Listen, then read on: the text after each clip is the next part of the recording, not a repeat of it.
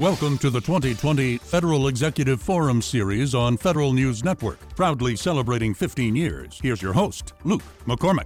Good afternoon and welcome to this month's show. I'm Luke McCormack. During today's show, we will discuss best practices with machine learning and artificial intelligence strategies in the federal government. With me on today's show are Chris Brazier, Division Chief at Defense Threat Reduction Agency, Brian Drake, Director of Artificial Intelligence, Science and Technology, Directorate, Defense Intelligence Agency. Carly Jackson, Chief Technology Officer, Director of Science and Technology, Naval Information Warfare Systems Command. Melissa Sutherland, Vice President of the Defense Military Intelligence Division at Booz Allen Hamilton. Nicholas Speece, Chief Federal Technologist at Snowflake, and Chad Cisco, General Manager, Government Business Unit, DataRobot. Well, this is a big subject, an important subject, and a very fast moving subject. And there's everything from we've got to cleanse the data, set the table, make sure we're ready for all this technology to ingest all this capability and start to use it, to very interesting ways I've noticed uh, that things are being procured through challenges and uh, seed money, et cetera. Uh, lots of different uh, aspects to this uh, very fast moving technology. Let's start with you, Chris, over at uh, DTRA, as they like to call it, DITRA. What's going over on, going on over there regarding artificial intelligence and machine learning these days? Hey, good afternoon, Luke. Thanks for having me. So, from our perspective, and our efforts are really been focused on building our capabilities that improve end users' ability to identify, track, disable disruptive people, processes, and technologies. So, our progress in uh, ML AI is based upon a holistic vision of integrating our people, our problem domains, and those problem domains are counter threat networks, counter weapons of mass destruction, great power, competition, national security, and then, of course, our hardware, software technologies collectively. And finally, it's managing the machine learning uh, model lifecycle. So, if I break that apart a little bit from the people perspective, right, our uh, capabilities are developed by our multidisciplinary di- data science team that we've been redesigning for about four years. And over that time, what we've learned is that an ideal team needs to contain members with background in software engineering, information technology, statistics, and machine learning engineering. And it's also really important that the team has access to or has contains subject matter experts with our mission related experience or problem set experience that we're looking at. Um, in the problem domain category, right, we're looking at the problem uh, primary problem across our mission space is that there are, there's more data, text-based data, than humans can find retrieve or assess to meet demands of the mission requirements. So our goal is really to find ways to assist users in locating the relevant data to apply to the mission set. Uh, we've needed and to find ways to automate manual and repetitive workflows to access the information that answers the mission questions, threat discovery, and target identification. In the technology bucket, um, as we look at our knowledge of how to apply uh, MLI, MLAI, it's really grown. And we quickly realized that our data science team needed a hardware, for example, GPUs, not CPUs, and software environments that will let them scale their solutions across our larger mission space.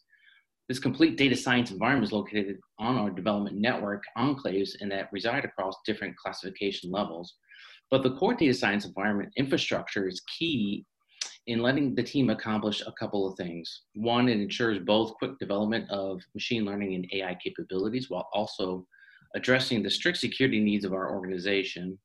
And then we also are uh, exploring and iterate on models using mission data to deliver our capabilities, execute true testing and experimentation to successfully produce machine learning models. The uh, data science environment resides right on top of our big data technology stack, which allows us to produce tens of thousands of unique documents a day, running them through several machine learning models and then making them discoverable. And then the machine learning subdomain selected to address our problem domain is in the field of natural language processing. So there's challenges with natural language processing, especially uh, involve really speech recognition, natural language understanding, and natural language generation lot of a lot a lot of capability a lot of stuff going on a lot of horsepower that's available now and a lot of data that needs to be processed. Yeah. Um, uh, thanks for that top line. Uh, brian how about over at dia you know there's a lot of activity going on over there and uh, in your world. Uh, give us a top line. So our our we've had ai projects running in the agency for several years. Um, right now we have a, a reservoir of about 69 separate projects that are running at different levels of sophistication. Uh, we have uh, challenges in managing those and keeping track of what they're doing. Uh, so we are uh, we are we have crafted a defense intelligence strategy uh, for artificial intelligence, which looks five to ten years out, and we're trying to define what that future environment looks like for us uniquely as the premier defense intelligence provider for the U.S. government. So some of the things that we have discovered going through that process is that we estimate that by 2025 we'll be encountering 175 zettabytes of data in the public sphere. That doesn't count the classified networks. This is just in the public sphere. Wow. So a zettabyte. You, you got to tell the audience what zettabyte is, I, right? That, yeah, that, so, I'm not sure everyone's got that one. Yeah, no, no, no, many people don't. So a zettabyte is through three, 36,000 years of high definition video just to give you an idea of, of okay. the general size. There you go. So if we were to commit the movies, it's a lot to watch. So if we were to commit the entire human capital of the United States to go through a zettabyte, we'd never get there. So we estimate that into that future environment, we're going to need automated capabilities in order to process that amount of data, just to discern whether or not it has value for the intelligence enterprise. And because of that, that means that we're going to have to be looking at our activities in a different way. We have traditionally been doing our business processes on high side networks and providing highly classified documents uh, to uh, policymakers from Congress, the White House, the Pentagon, warfighters out forward. We will still have that mission, and there will always be secrets in the world. But what it appears, at least for us in the future, is that a lot of that work will be done on low side networks, not so much on high side networks. Mm. So our business processes are going to have to shift toward more secure, unclassified processing and extracting the key insights we really care about up into the high side networks. So that those are some of the things that we're we're focusing in on. I, uh, interesting to have that hybrid of high side, low side, and sort of merge that together to to, to process some of these uh, unique challenges that you all certainly have over there. Carly, how about at uh, NAVWAR, as they like to call it? Uh, what's going on over there in, in regards to the use of AI and ML these days? Good morning. Uh, so at the Naval Information Warfare Centers, uh, which are really our engineering engineering centers that work all the way from our basic and applied research to fielded systems, um, you know, our mission is really two part. We're focused on developing systems uh, that either resolve or create uncertainty uh, with data, with information across multiple domains.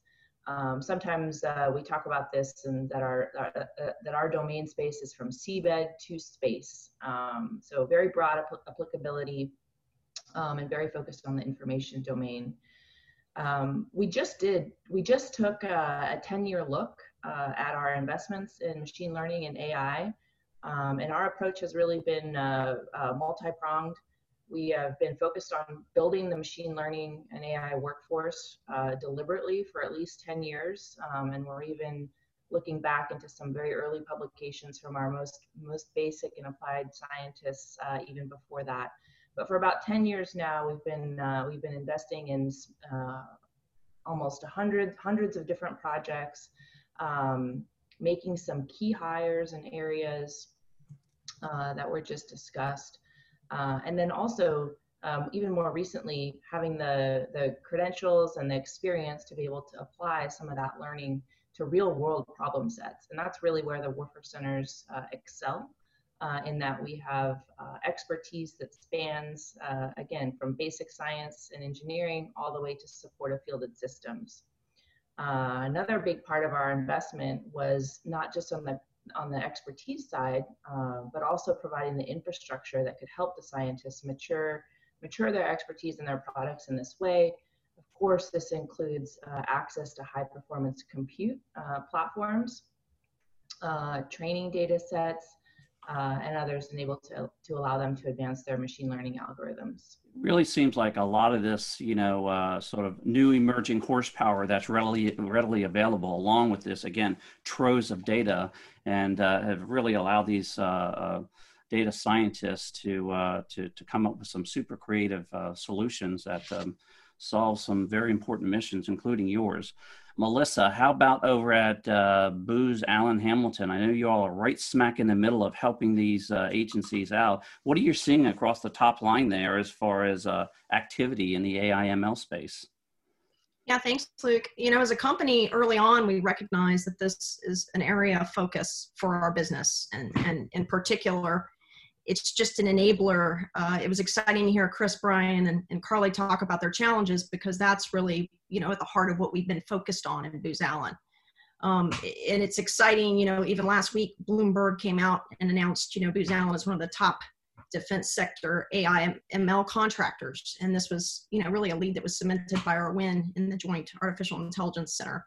Um, but we started investing a couple years ago, and I want to highlight a couple key areas uh, that we focused on. Um, one, Brian alluded to this, is the ability um, to scale and, and, reuse algorithms and ML and AI capabilities, both internal to Booz Allen as a company, but also for our clients, because you, you, there are a lot of pilot efforts out there that have a lot of potential.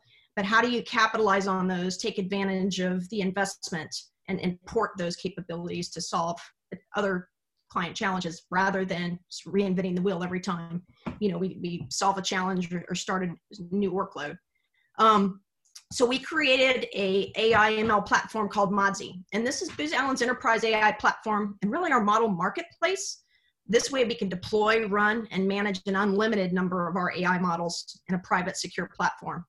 But we also did this in partnership with companies like hypergiant nvidia crowd ai other niche AI ML providers that want to make those models available uh, both to the whole of government and, and commercial. So uh, we've had a lot of success there where we can quickly access and train um, models. And um, this is a uh, platform that we now have licensed model out there so that our clients can capitalize on the investments we've made in these models, but also host their own. Think about it as a library, an open marketplace um, that agencies can, can store their models. Um, Another key area to recognize, and I, I, think Chris really hit on this as he was describing what they're doing in DTRA, uh, is capitalizing on modern software best practices and recognizing that, that while a lot of clients want to realize the potential of, of ML and AI, you have to have the ability to go from pilot to scale these capabilities. And that's really taking best practices uh, in agile modern software development to, to automate deployment and provisioning of that software, but also the data so how do we use what we call ML ops or data ops to also introduce AI and ML to automate the infrastructure so that we can quickly move data at scale? I mean, we're talking, you know, mass amounts of data, and Brian alluded to this. Most of our challenges we're solving are in the ter- you know high terabytes of data, and there are still a lot of manual extract, transfer, and load processes, even for those that are that are using small scale uh, AI and ML applications. How do we automate that so we can help government scale it and do more with it? Right, and not spend all your calories on just getting to the point where you can actually start to, you know, use the models. I love the idea of sort of a GitHub, if you will, of uh, AI models. That's pretty, uh, pretty interesting. Uh, Nicholas, how about over at Snowflake? Why don't you uh, just remind everyone what Snowflake is and uh, how you fit into this ecosystem? Yeah, thanks a lot, Luke. Good to see you this afternoon. I I'd love coming towards the end of the lineup because you get there's so much great material out there that I can I can kind of go on here. Um, to go back to Melissa's point, you know, Snowflake is is the first data platform, and we say it's a platform built for the cloud because we've really capitalized on the technology that the cloud was built on top of: object storage, elastic compute, to to offer the ability to point hundreds or thousands or tens of thousands of compute resources at a single repository of storage, a single object store the benefit of that is to our to our end users, it looks like a SQL ANSI standard database. Uh, but to our our folks who are more advanced users, uh, it is an absolutely endlessly scalable platform that looks and acts like a database, but with so many more capabilities. And we've been applying a lot of those capabilities to the AI ML space. We continue to refine the platform itself. Uh, we came to the game with the ability to put very structured data, which is kind of table stakes in the database world, but to pair that data up with semi-structured data like JSON, XML, Avro, Parquet, Orc, all those great semi-structured sort of hierarchical schemas, that data can live side by side in its native format inside of Snowflake. We can do joins across that data, which in the AI and ML field is extremely useful uh, to build insight out of the, the volumes of data that Brian was talking about earlier. A lot of that data is going to come from automated platforms. And then the data scientists that are building these AI and ML models, they spend 80% of their time refining all the data that has to go into the model eventually. Snowflake has built a lot of technology into the platform to allow those transformations in data pipelines to be accomplished in Snowflake using ANSI SQL. So we simplify the process of building that data and refining it into something that, can, that can be consumed. And finally, Snowflake knows that we're not the uh, the end all be all for every technology stack out there. We've we've innovated a bit with some Python libraries to allow technology partners like open source Apache Spark uh, or Databricks to be used, and of course we uh, integrate with great new partners uh, like uh, DataRobot to bring AI capabilities to Snowflake as well. So uh, a whole ecosystem to bring the AI and ML into the the fold, along with an underlying platform to build on top of. Love the technology that you guys have introduced into this ecosystem. Always great to see starting from a green field, taking all the sort of lessons learned and what the industry needs now, including you know reducing the calories of the uh, highly trained and highly sophisticated data scientists so that they can uh, just do the the uh, sort of God's work, if you will. Chad, how about over at DataRobot? Why don't you first tell us what DataRobot is as far as how that fits into the ecosystem, and then what are you guys up to? Yeah, good afternoon, and thank you. Um, excuse me, uh, DataRobot, founded in 2012, is an enterprise AI platform. And so our um, capability is on every step, uh, once you have a data set until you create mission impact, DataRobot can automate or streamline the steps one does there. So that includes a, a platform for data preparation. It, it also includes an AI catalog and automated feature engineering. And then the next step, and what saves the most time for many of our customers, is building a number of machine learning models across all the commercially available libraries, as well as our own custom built models, and then allows the users uh, automated capability to evaluate those models for a number of features, including trust and bias, as well as how the model will perform under different conditions. And then the last step, which Melissa brought up, which is uh, ML operations, we also have a capability to um, not only monitor DataRobot models, but ingest models built in another number of other platforms or capabilities. So as you put the models out there, you can see a leading edge of when is my data starting to drift, which means model performance will start to degrade. Uh, and then, and then after that, we also just have some capability around uh, monitoring models in production for mission impact and helping you understand what's the library of projects you have working on. So we try to automate each one of those steps, think about how our users will um, deploy machine learning models and make the process more streamlined. Um, what we're working on is, you know, our primary focus in the government um, has been to create mission impact. We're working really hard to find those places and tough problems that the government needs to solve and get models in production and AI deployed within months rather than sometimes these projects take a very long time. And obviously to do that, uh, you know, we're trying to help our government customers leverage commercial technology, you know, like Snowflake was mentioned earlier, and think about what's that ecosystem of technology that's already been built for the commercial sector and often cases is in deployment with a number of commercially customers, and then bring that into the government to streamline uh, the process, leapfrog many times um, development of new tools and capabilities inside the government. And then last, I'd say where we're seeing the most impact today of models in production, uh, soldier health and readiness, for example, um, financial management, things like increasing the agility of finances and then reducing fraud. And then last, what we're really excited about now is some things like sensor fusion, integrating multiple different types of data, say it's video, images, text, and bringing that together to automate a lot of the tasks that analysts have to perform to bring insights to the warfighter warfighter more quickly. I love that uh, omni-channel sort of uh, different types of data stitch in there. That's uh, that's fascinating. Uh, well, we're going to take a short break and we'll be right back. You're listening to the Federal Executive Forum on Federal News Network.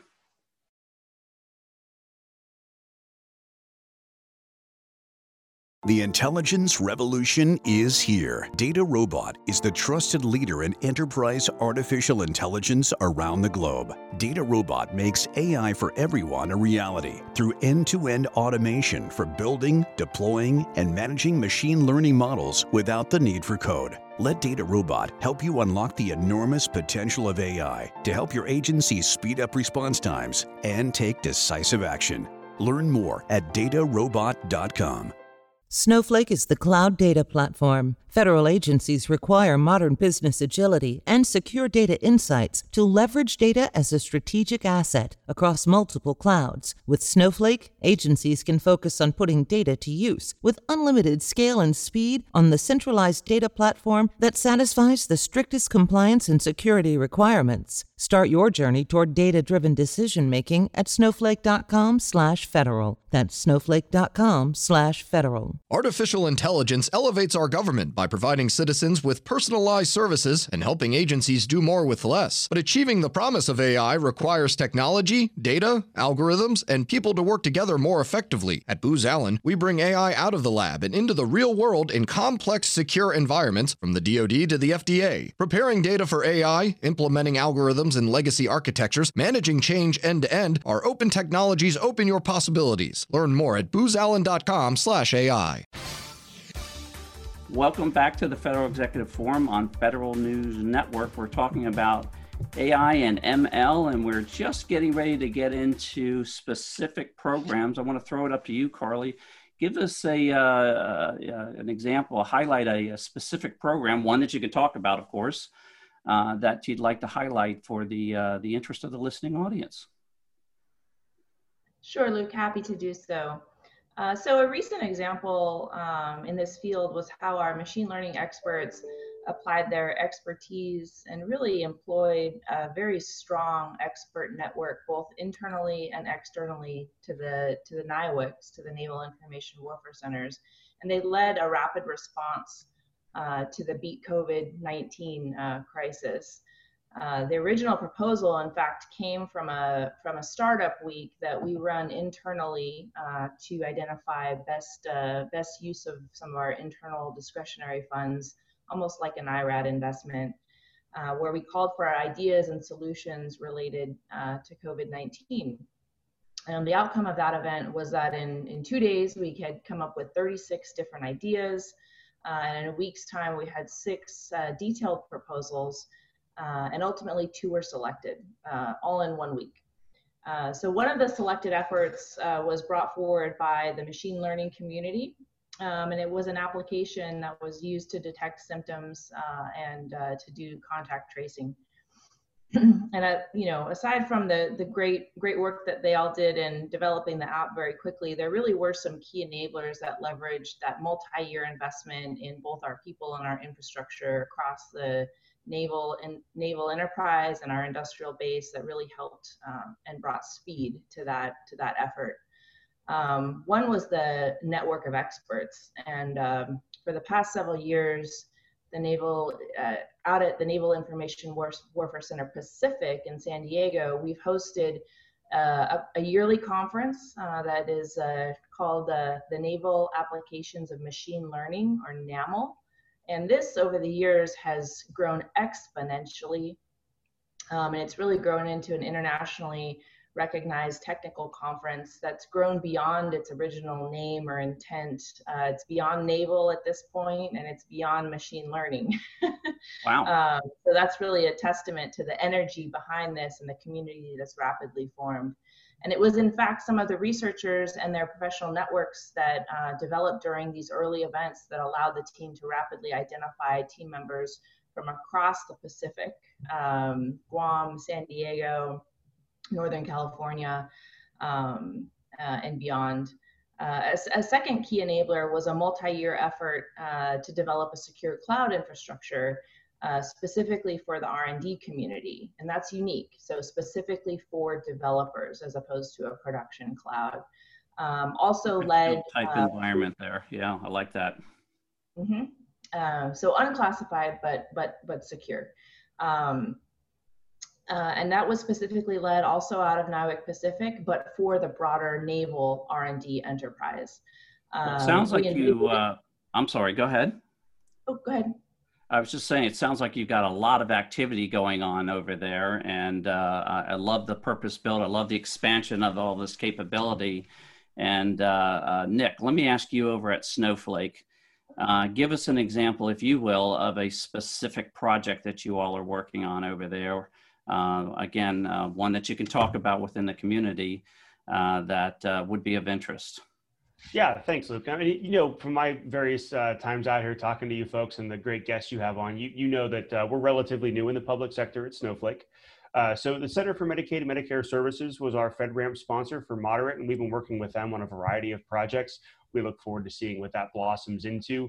Uh, most of our AI and ML projects that we're working on today are joint projects with our partners over at Databricks. And of course, uh, I'm glad Chad's here because we've actually worked together quite a bit, not directly Chad and I, but with DataRobot and Snowflake on a bunch of commercial opportunities. Um, Outsell is probably the largest and most public facing.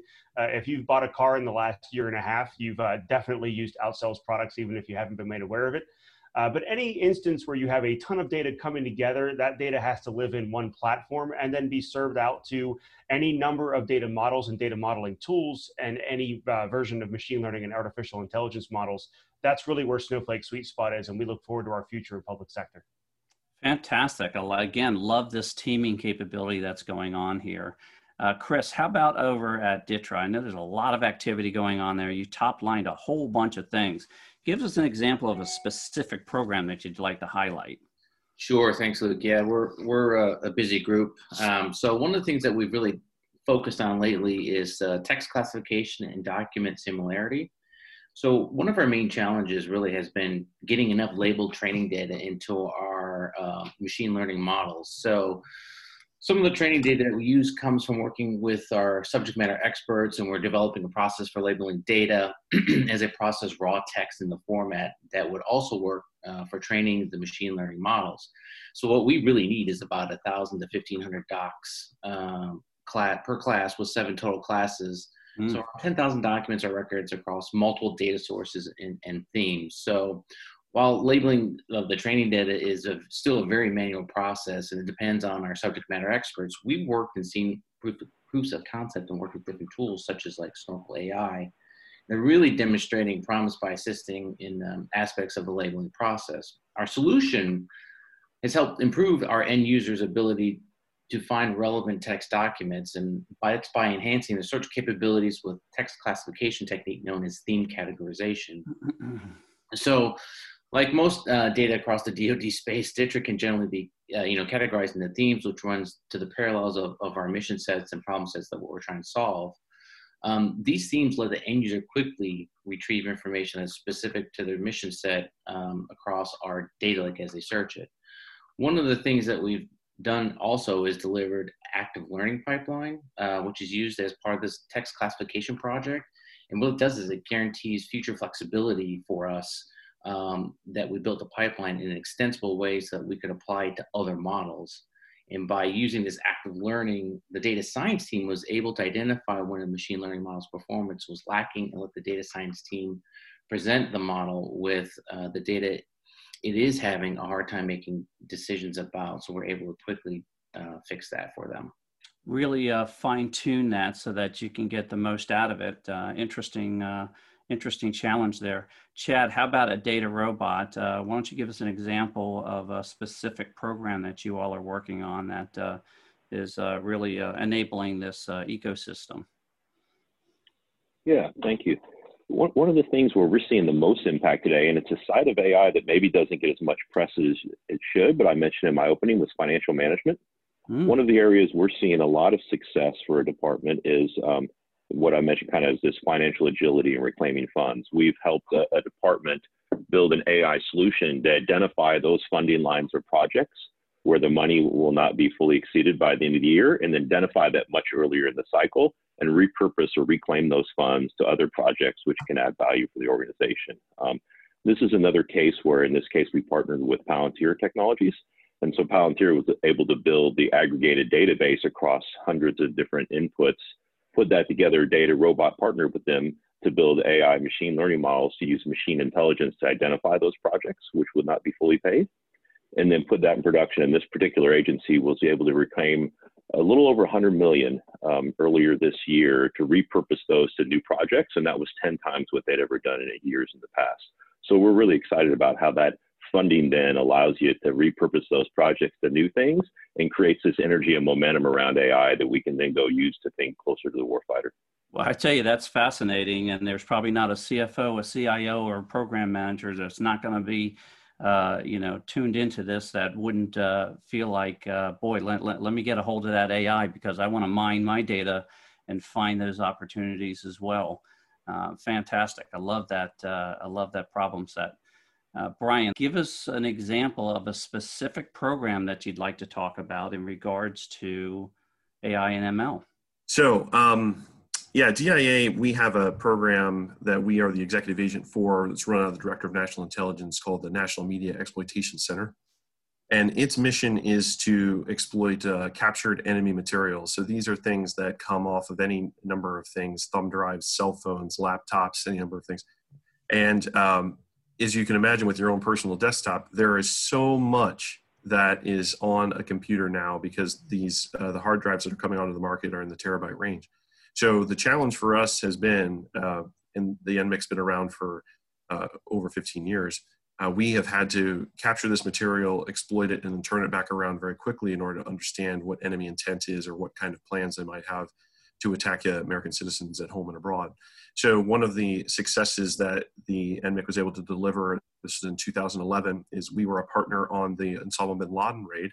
And when all that captured enemy material came back uh, to DC, we were able to go through uh, that material in 24 hours and turn back out uh, a series of identified threats through analysis. And by doing that, we were able to elevate Homeland Security uh, measures so that we made sure that folks remained uh, safe. So we've been, you know, if you think about that, that was nine years ago. That was nine years ago that we that we uh, conducted the Bin Laden raid. So uh, we have considerably improved our capabilities in this domain, and, and, now it is it's a very impressive installation using many many uh, inside government and outside government partners to make that work. Fantastic uh, problem set, and uh, amazing that it has been nine years. Uh, incredible, and, and thank you and, and everyone else out there for your service.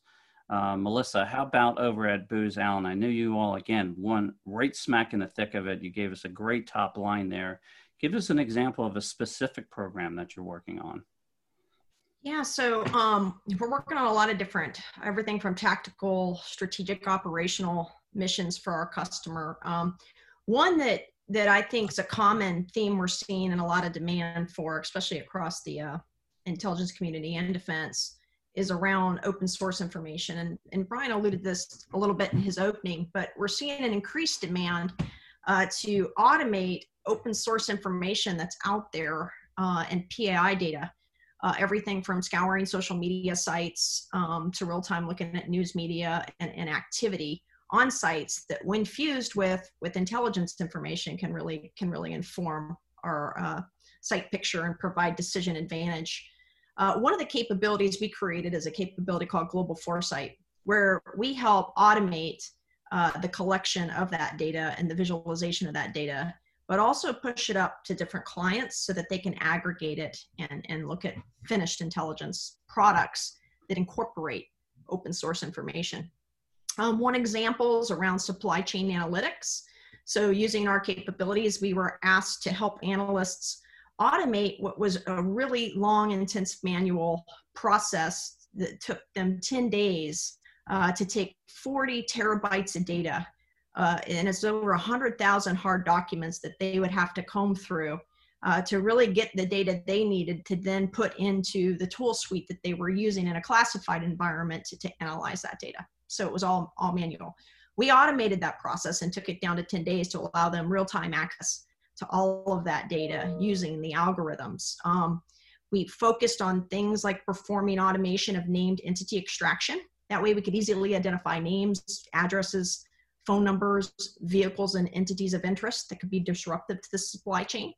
Um, but also where there might be uh, fake profiles hanging out there. So we had specific algorithms that were looking for, for those anomalies. Um, we also wanted to highlight changes in the information environment. So part of the tool suite that, that this data was flowing into was on a watch floor. Um, and, and those resulted in real-time efforts to stay ahead of crisis and developing efforts.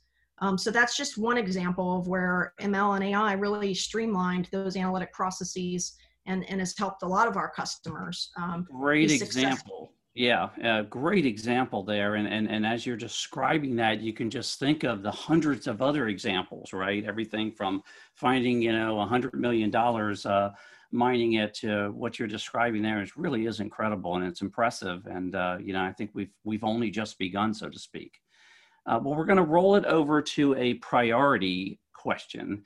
And I'm going to ask each of you the top priority that you have in the job jar as we speak. Chris, let me start with you at DTRA.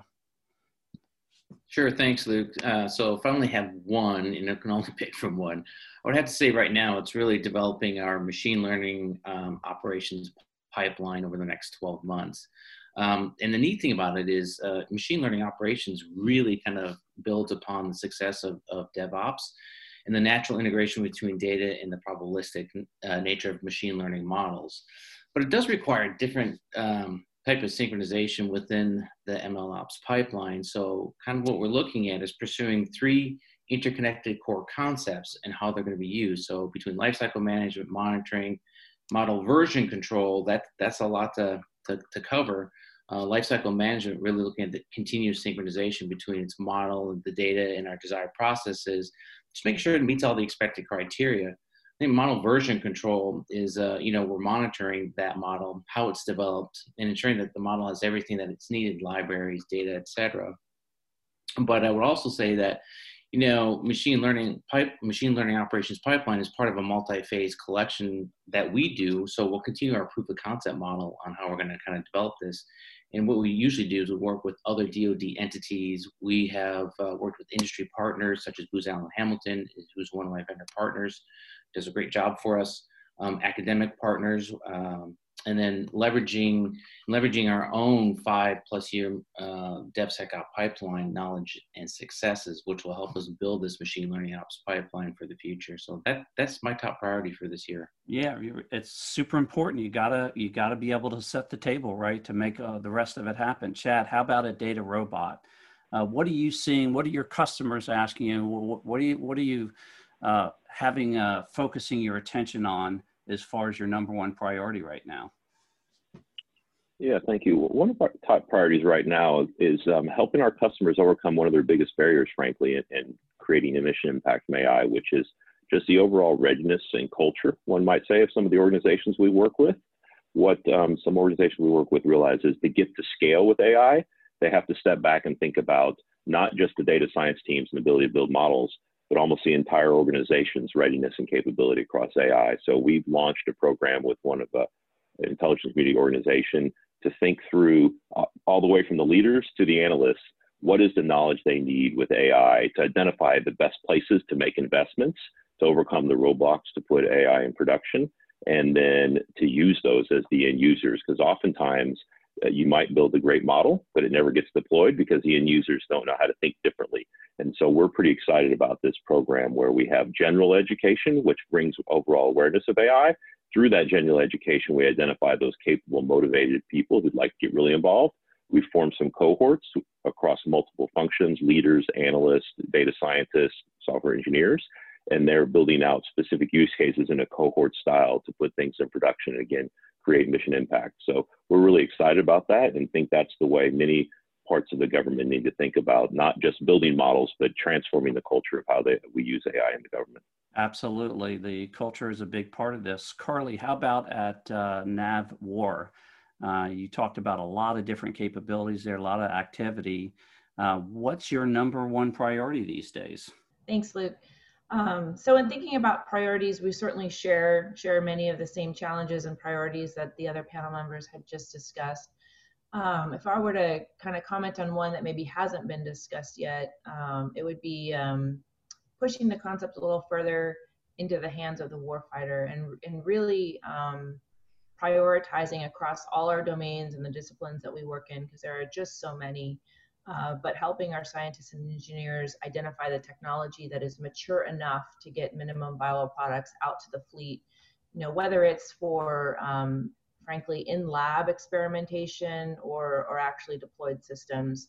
Uh, but that early feedback is critical not only to inform the design uh, of the of the algorithms that we're putting out, uh, but also to build that trust um, between the operator and the machine. And so that part of human machine teaming is is really a critical um, uh, space that the that the government scientists and engineers can thrive in. Uh, we see that as a unique role, and um, we really push push our teams, our expert teams, to um, to deliver capabilities early and often, and to always think warfighter. Early adoption, very important. Getting early feedback, super important. Well, we're going to take another break and we'll be back in just a moment. You're listening to the Federal Executive Forum on Federal News Network. The intelligence revolution is here. DataRobot is the trusted leader in enterprise artificial intelligence around the globe. DataRobot makes AI for everyone a reality through end to end automation for building, deploying, and managing machine learning models without the need for code. Let DataRobot help you unlock the enormous potential of AI to help your agency speed up response times and take decisive action. Learn more at datarobot.com. Artificial intelligence elevates our government by providing citizens with personalized services and helping agencies do more with less. But achieving the promise of AI requires technology, data, algorithms, and people to work together more effectively. At Booz Allen, we bring AI out of the lab and into the real world in complex, secure environments from the DoD to the FDA. Preparing data for AI, implementing algorithms and legacy architectures, managing change end to end, our open technologies open your possibilities. Learn more at boozallen.com/ai. Snowflake is the cloud data platform. Federal agencies require modern business agility and secure data insights to leverage data as a strategic asset across multiple clouds. With Snowflake, agencies can focus on putting data to use with unlimited scale and speed on the centralized data platform that satisfies the strictest compliance and security requirements. Start your journey toward data-driven decision making at snowflake.com/federal. That's snowflake.com/federal. Welcome back to the Federal Executive Forum on Federal News Network. We're talking about machine learning and AI. We were just getting into uh, top priorities. And uh, Melissa, let me throw it over to you. What's the uh, number one priority that you all are working on over there at Booz Allen? Yeah, and Carly alluded to this in the last segment, but what we call operationalizing AI, and that's mm-hmm. really driving user adoption. How do we get these capabilities in the hands of the warfighter, for example, or the end user, so that they're that they're usable and and they're really kind of resulting in that human machine teaming. Um, and we focus on a on a few key areas that are critical to that. The, the first is explainability. This kind of addresses the trust factor. How do we provide the tools and algorithms to help us move away from this notion of an AI ML black box and ultimately help drive trust and, and, and therefore user adoption?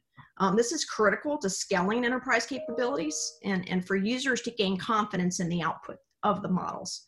Um, another key area to enable that is adversarial AI. How do we make sure we understand adversarial capabilities and ML techniques that, that they're going to attempt to fool our models?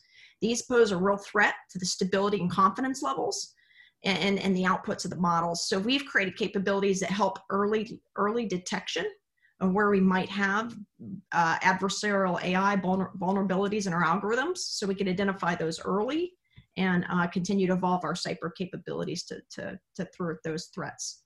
Sure. Um, all, Go also, ahead, please. Um, yeah, no, also, um, you know, something we don't talk about as much, but is really important and our companies put a lot of focus on is around ethical AI. We're implementing corporate guiding principles to ensure that our AI is creating beneficial not harmful to human welfare and does not introduce bias within the model. So that's another investment area we're really focused on uh, that we also think is going to contribute to driving user adoption. I'm glad you brought that up. Very uh, important topic and very timely, right? As we start to get the wide use of this, we start to see some of these, we'll call them unintended consequences, right? That we need to be mindful of as we embark on this journey using this very powerful technology. Brian, how about you at DIA? I know there's a lot of activity going on over there. What's the top priority for you all? So for us, everything with AIML begins and ends with data. So when we talk about projects that we're going to take on and take forward, the first question and the last question is data. What data do we have available? What data do we need to get? How do we need to store it? How do we need to enrich it? And prepare it for whatever the mission area is. So one of the things that we are pioneering, I'll say, but we've been doing it since the end of World War II, which is uh, creating gold copy standards for our data. So when our data comes into our enterprise, it does not change. We uh, instead enrich that with metadata. So we ensure that we know when it was taken, who took it, um, the fidelity and provenance of that data, um, and then uh, hash it so we know when it changes at the origination point. And by doing all that, we can then enable our data scientists to have a copy that they know is inviolate and has a pedigree behind it. And they can use that any way that they choose for their given uh, project that they're working on. Um, that's a marked change from where we have seen folks in sister organizations and our own, where they just go back to the well and pull that data back every time. Well, that's costly. And there are changes in that data set that probably are worth noting especially as Melissa was indicating, that we have to think about what our adversaries are doing in, in this environment. It's, it is a dynamic combat environment from our view. So we believe that our adversaries, if they're not already, they will soon uh, move into that space and start to pollute data sets and also try to manipulate our AI algorithms so that they shape our perceptions. So we have already prepared for that future and we are insulating ourselves from that risk data uh, you know i love the concept of this uh, gold disc of data if you will and uh, certainly you hear the term data is the new oil and, uh, and you have to protect it including the integrity of it. Very important i uh, interesting uh, concept there that you're describing and i'm glad to see that you guys are attacking it full force there. Nicholas how about at snowflake? A lot of different activities going on. We're talking about data data data. Number one priority for snowflake right now yeah, uh, thanks, Luke. I, will I'll kind of uh, pile on top of what uh, Brian and Melissa were talking about. They're absolutely right. The gold standard of data, that gold disk copy that that we need to have out in the world. Um, you know, Snowflake has made it very simple for for different agencies or mission partners to share data between themselves, regardless of what cloud they're on. We're deployed in AWS, Azure, GCP today. Uh, moving into the Gov clouds, we're on Mag today. We're moving to AWS Gov Cloud um, I would say that uh, being able to share that single source of truth, you've built your gold data standard, being able to share that gold standard out to mission partners, regardless of what cloud they're in, that's our top priority to go to, to Melissa and to go to Brian and, and evangelize those messages and, and build that, uh, that gold standard architecture that can enable the collaboration in the Intel community that it needs so greatly. Yeah, um, very important to lock that down and ensure that there's absolute 100% integrity. All right, we're gonna we're gonna wrap it up here with uh, uh, our our, uh, our probably our favorite question, which is sort of paint a picture of the future. Tell us what it looks like around the corner, over the horizon. Maybe not necessarily in the petri dish, but uh, you know, not tomorrow, so to speak.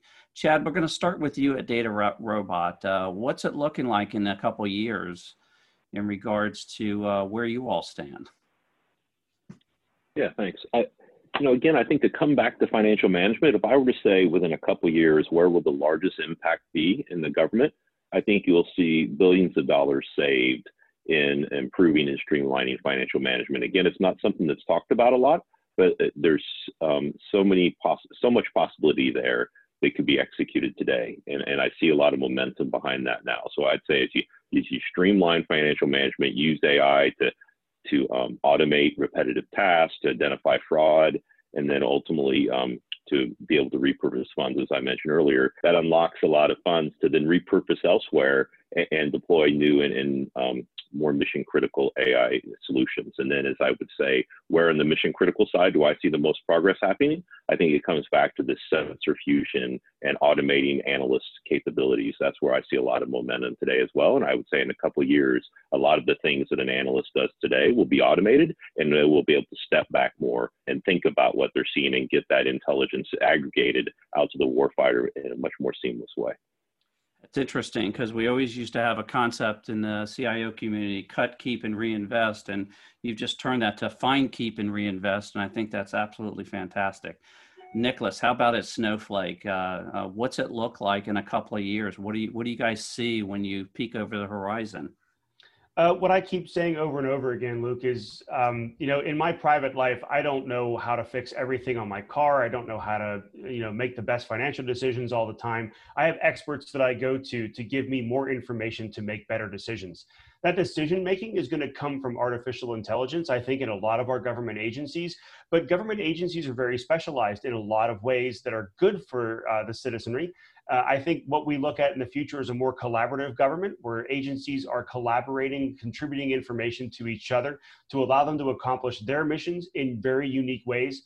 Uh, and I, uh, I'm looking forward to that because that's, uh, that's what we do very well. And uh, it's a great place for us to be in. So I look forward to that. Data is the new oil, and we certainly have to collaborate uh, to make it all work and, and really leverage and maximize the use of it. Melissa, how about at Booz Allen? You guys got an incredible global portfolio over there of activity going on. What does it look like in, in sort of your sector, if you will, over the next couple years? What are you all anticipating? Thanks, Luke. I think we really want to see things evolve to achieve real human machine teaming. We have a uh, concept uh, we've been applying called Analyst 2.0. How do we achieve true partnerships through the efficient, effective integration of humans with these ML and AI capabilities to really truly automate tradecraft? Um, and Chad alluded to this, right? It's, it's the goal is to assist humans in their daily activities, not replace. And I think that's a common misnomer that a lot of people think these technologies are going to come in and replace their job when really it's just trying to automate and make their jobs more more efficient through that time savings. Um, and, and we're going to build on this next generation workforce. I think you're going to see more of the workforce in the next few years come in with hybrid skill sets that have a deep understanding of the full data lifecycle and how they capitalize on the advances in these capabilities. And it was it was Chris alluded to this in terms of how DTRA is tackling tradecraft automation by bringing the business and, and mission process analysts together with your software developer and your data scientist. Um, I think that's going to help us achieve this vision of, of making sure that our AI systems are trustworthy and able to scale to support our enterprise operations at the speed of mission. Right. We're going to put some very powerful capabilities in the hands of these uh, uh, these data science, and then as, as actually as Carly talked before uh, about these uh, these operators right on on the uh, right on the front line there, and uh, want to make sure that we're doing all the right things to uh, to be using those properly, et cetera. Carly, what does it look like as you all are, are cooking it up over there in the science and technology division? what does it look like in a couple of years for you all? Yeah, thanks, Luke. Um, so at, at, at NIWC Pacific, uh, we have a long history of storytelling through video. Mm. Um, and we've done that both for internal stakeholders and external programs over the years. And uh, a few years ago, we made a concerted effort to develop a vision for the future, a 20-year vision. Um, and it's offered it's offered through a command what we call a command technical vision or a C4ISR technical vision, which which is about a six minute short film uh, that features Kennedy, uh, which is our version of Alexa, right? An mm-hmm. AI enabled command center of the future. And this is our 20 year vision. Uh, and we use it internally to galvanize the workforce uh, across many domains, as we discussed, in many diverse uh, expertise area, areas. Um, internally, since then, uh, we've developed uh, a series of prototype de demonstrations that optimize the decision making for this command center uh, that uses data centric approaches, natural language processors, machine, machine assisted decision making. Uh, and user-centered design approaches to rapidly deploy the advanced interfaces that are really required to, uh, to harness all this data. Um, we call this making Kennedy real and it's turned out to be a real galvanizing force, as I said, internally, but also externally. Last year, we also brought it uh, to our industry partners as well um, and are looking to establish some with CRADAs, um, recognizing that uh, not all tech that we are interested in is developed by the government. Mm-hmm. Um, and so we're certainly open. We've opened our doors uh, and are really uh, aggressively partnering with industry and academia uh, and our joint partners in this effort. And that's really neat. You mentioned CRADA, and I also read where you all had done some uh, some challenge prizes too, as well, in some of the AI stuff. And it's really again back to some of the innovative ways that you all are sussing out some of this technology and bringing it in and and experimenting with it. I think it's fantastic. So um, um, uh, using every tool in our toolbox. That's for absolutely, sure. Absolutely, absolutely, fantastic. Brian, how about over at DIA? what does the future look like as you all sort of look around the corner? There's a lot of things cooking over there. Um, what can we expect in a couple of years? So what's interesting about my business is that we we follow the customer and where the customer goes. And so some of the things that we pay attention to are changes in how information is consumed generationally. So as our policymaker community is getting younger, uh, the way they consume information is changing. So the Obama administration was the most famous uh, example of this, but uh, he wanted to see things in a more electronic format. So uh, the director of national intelligence delivered an iPad so that he could consume intelligence. That now opened up a whole range of things that we can do now to present information to our senior executives in the government. Uh, you know, videos, interactives. Um, you know, they can interact with themselves and ask questions directly to the analysts through platforms just like that. Mm-hmm. So we expect that in the future we're going to be producing more products that are less paper driven and more electronically driven. We expect that those products will have to have a very robust data back uh, back end to them because we think that our future customer set is going to be incredibly inquisitive and want to want to see more information about what it is they are consuming. And um, and then they're going to press us and test us more on why we think uh, certain things and they're going to want to see the home. So uh, that's the vision that i think we are we are building toward and in addition to being able to serve our, our warfighters out forward as well edge computing platforms folks have already kind of talked about that is definitely a future that we see now uh, we see folks deploying you know handheld drones in the strategic capabilities office for an example so those are platforms we're going to have to feed, and those are platforms that are going to create intelligence that we're going to have to consume. And so those are the things we're drilling toward. Sure, an interesting concept there about uh, you know this. All of a sudden, you're putting an electronic device in decision maker's hand, so to speak. Talk about real time data, right? Uh, that's uh, that's fascinating, and I'm glad to see that um, uh, is in the works there. Uh, Chris, how about over at DTRA? Um, uh, what does it look like as you look over the horizon? A lot of activity going on there as well. Paint a picture. Yeah, I mean, this picture is going to be kind of interesting. So, as Melissa and Brian kind of pointed out to you, right, our whole thing is focusing on our customer base, which is combatant commands.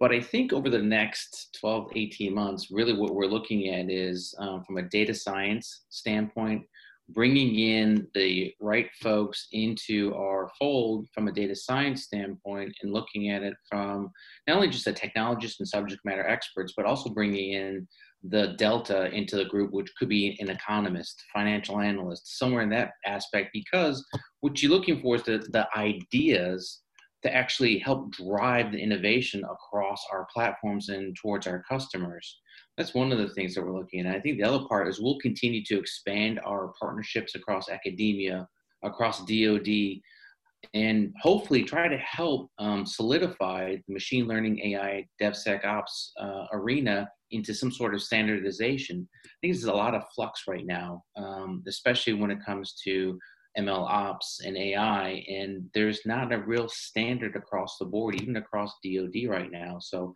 hopefully, we'll try to help drive that and get some more standardization across the board, so we all kind of agree on what what really is data science or ML ops. Yeah, you know the, the, the fact of the matter is that's uh, I don't want to call it the Wild West because that sounds willy nilly, but you know, look, you, you all are creating, you're inventing as you go here, right? And you're creating new and Uh, uh, uh, techniques, if you will, to use this capability, use it safely, use it properly, and yeah. use it effectively and efficiently. We, we are, and I think the other part of that too is ensuring that you have some standards of like a measurement, like have a goal of what you're trying to do, especially when you're doing when you're piloting something. At least say I'm trying to drive towards X, and even if you fail, you know that hey, we can actually get rid of that theory, and now we need to move on to the next thing. So a, a, measurement of success is, is key across the board and having some sort of risk tolerance and, and pushing that out to the teams by saying we will accept risk tolerance without any kind of blowback or punishment if you will. Absolutely and we always like to say these days we're not failing early we're learning early. Absolutely we could talk all day about this and i really want to uh, thank all the guests. Um, uh, i know all of you are busy uh, for taking the time out of your busy schedules to join us for this program I'd like to thank the sponsors here uh, for supporting us on this show. I'd like to thank the good people here at Federal News Network that make this program uh, so successful and enjoyable. And most of all, I'd like to thank you, the listening audience out there that tune in every month. You've been listening to the Federal Executive Forum, part of Federal News Network. Thank you for listening to the 2020 Federal Executive Forum series on Federal News Network, proudly celebrating 15 years. This show was produced by the Trezza Media Group. If you missed any portion of this show, you can listen to the show in its entirety and on demand at federalnewsnetwork.com.